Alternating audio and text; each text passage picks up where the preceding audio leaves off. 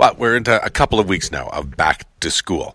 Uh, so everybody's been going back and trying to nose to the grindstone. Tough, tough to learn though if you're hungry. And there are a number of groups uh, within Canada that are now pushing for a national school food program, and they contend that as many as two million, two million Canadian children are at risk of going to school hungry.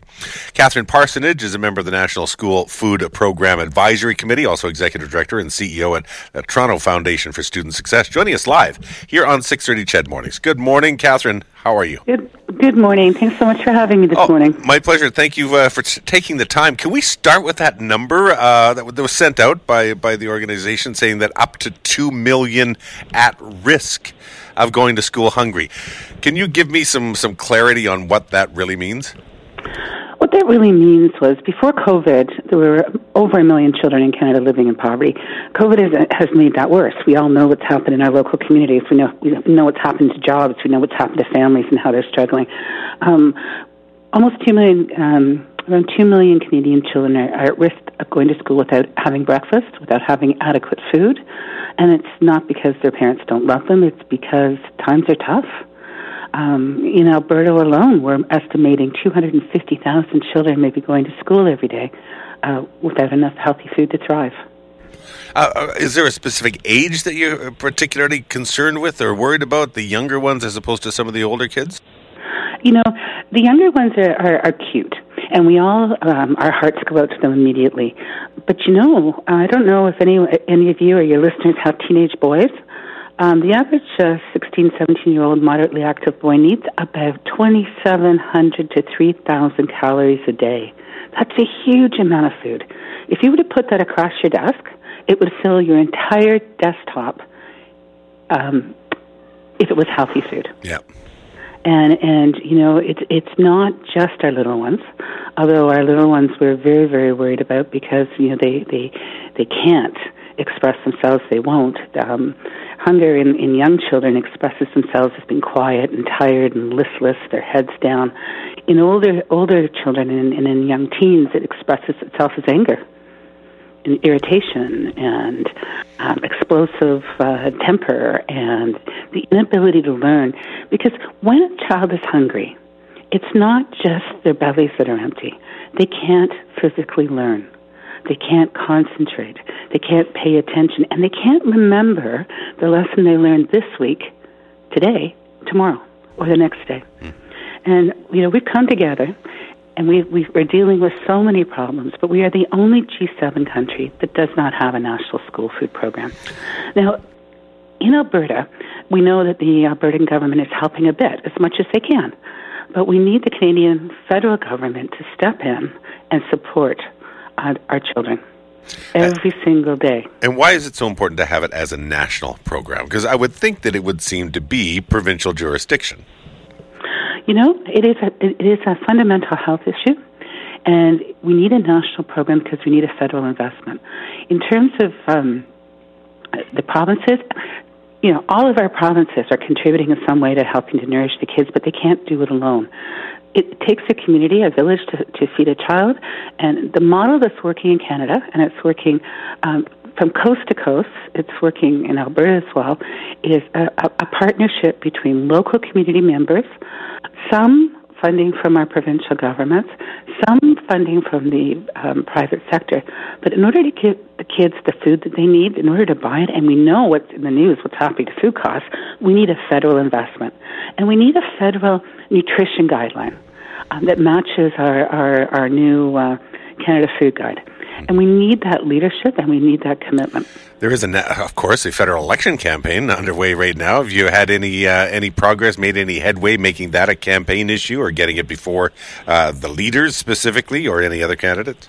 Well, we're really pleased that two of the parties, the NDP and the Liberals, have included a national school food program in their platforms. We're hoping Mr. O'Toole will consider including it in his because this is not about politics. This is about Canadian children. It's about helping them thrive. It's about what they need. Um, so we are we sent letters to Mr. O'Toole, and we're really hoping that he will include it in his platform as well uh, chatting this morning with Catherine Parsonage, who's a member of the National School Food Program Advisory Committee. What exactly does does a, in in your mind, in your vision, what does this school food program look like? Is it uh, okay? Everybody in, in in the school gets access to this breakfast. You know, some kids are, more than capable of bringing their own. You know, so I'm trying to figure out just the logistics of how this would actually work. Well, right now in, uh, we'll just use your province, um, Alberta. Sure. Right now in Alberta, there's more than 243 um, um, programs being supported, and they're run by local communities, local volunteers. Children can come to have breakfast if they need to, if they want to, if they've been riding a school bus too long. The key is not to stigmatize our children. It's not, you know, the poor kids eat and the, the middle class kids don't. Yeah, I was trying All to figure out how that might work because that, that, that was a concern. Well, you know, it, it works really well because in most communities we ask parents for contributions. Parents contribute what they can. And so the, the child in designer jeans is sitting beside the child that has no breakfast and, and they're eating the same breakfast. And we're not talking, we're not talking gourmet food. We're talking bagels and eggs and fresh fruit, um, yogurt, healthy food. Um, and we found that model has worked right across the country, and in, including in your community. And you know, right locally, you have Edmonton Food for Thought, and they're supporting a number of schools with with private partners. Mm-hmm. And communities do it uniquely. And one of the things that we are very focused on is that every community knows their kids. Every community has a unique response. Every community does it a little bit different, but every community across Canada has the same goal, and that's to see our children have enough healthy foods so they can learn and grow and thrive. But never do we want to see a child stigmatized. We don't want to see you know, the poor kids on one side of the, the room and the rich kids on the other, Yeah. because that would that would hurt their mental health more than the food would help their well-being. So we believe that in communities across Canada, people know, people care, they know how to do it. We've been doing this grassroots for years, for 25 years. What they don't have and what we're really short of, and particularly because of the rising food costs due, due to COVID, is they just don't have the money. Yeah, so it's uh, it's not a one size fits all across the, the country because, like you said, there are different organizations, there are different ways of doing it. It's just a matter of ensuring that there's stable funding. How how how at risk are some of these programs that are on underway? And you can, you can mention Alberta specifically if you like, but I'm just curious as to whether they're surviving or just barely surviving or not surviving at all. Uh, is there a way to sort of quantify where we're at? I, I would say the current um, funding, I would estimate it being approximately 25% of the cost of, of what's needed in, in Alberta. Um, at 25% of the cost, if you're, if you're looking at a breakfast a community member's making that's a glass of milk, a bowl of cereal, and, and a piece of fruit, take the milk away. Take half that banana away. Um, they're struggling. They're really struggling. They were struggling before um, COVID hit, but now that COVID has hit, the people's uh, ability to get parents to fundraise and to contribute, a lot of our corporate partners have been hard hit. Um, the problem is when we rely on uh, donations to feed our children, when times get tough and people can't donate at the level they used to donate, we need core funding from the government. And it's not just the food, we need a fridge.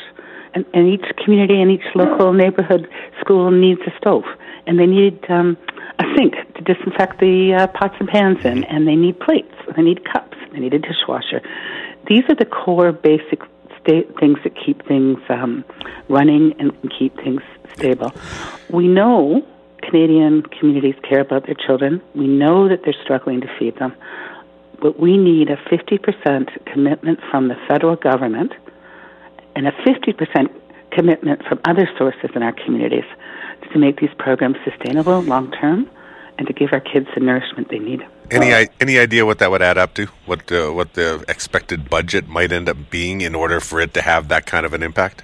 Well, you know, um, if I were to say a rough, and, uh, and of course, you know, you'll have to not hold me to this because you just caught me off guard. Yeah, just a wild guess. I, I, we we need a dollar a day for every child that lives in poverty across Canada. Every single school day, one dollar, less than a cup of coffee, less than going to Timmy's.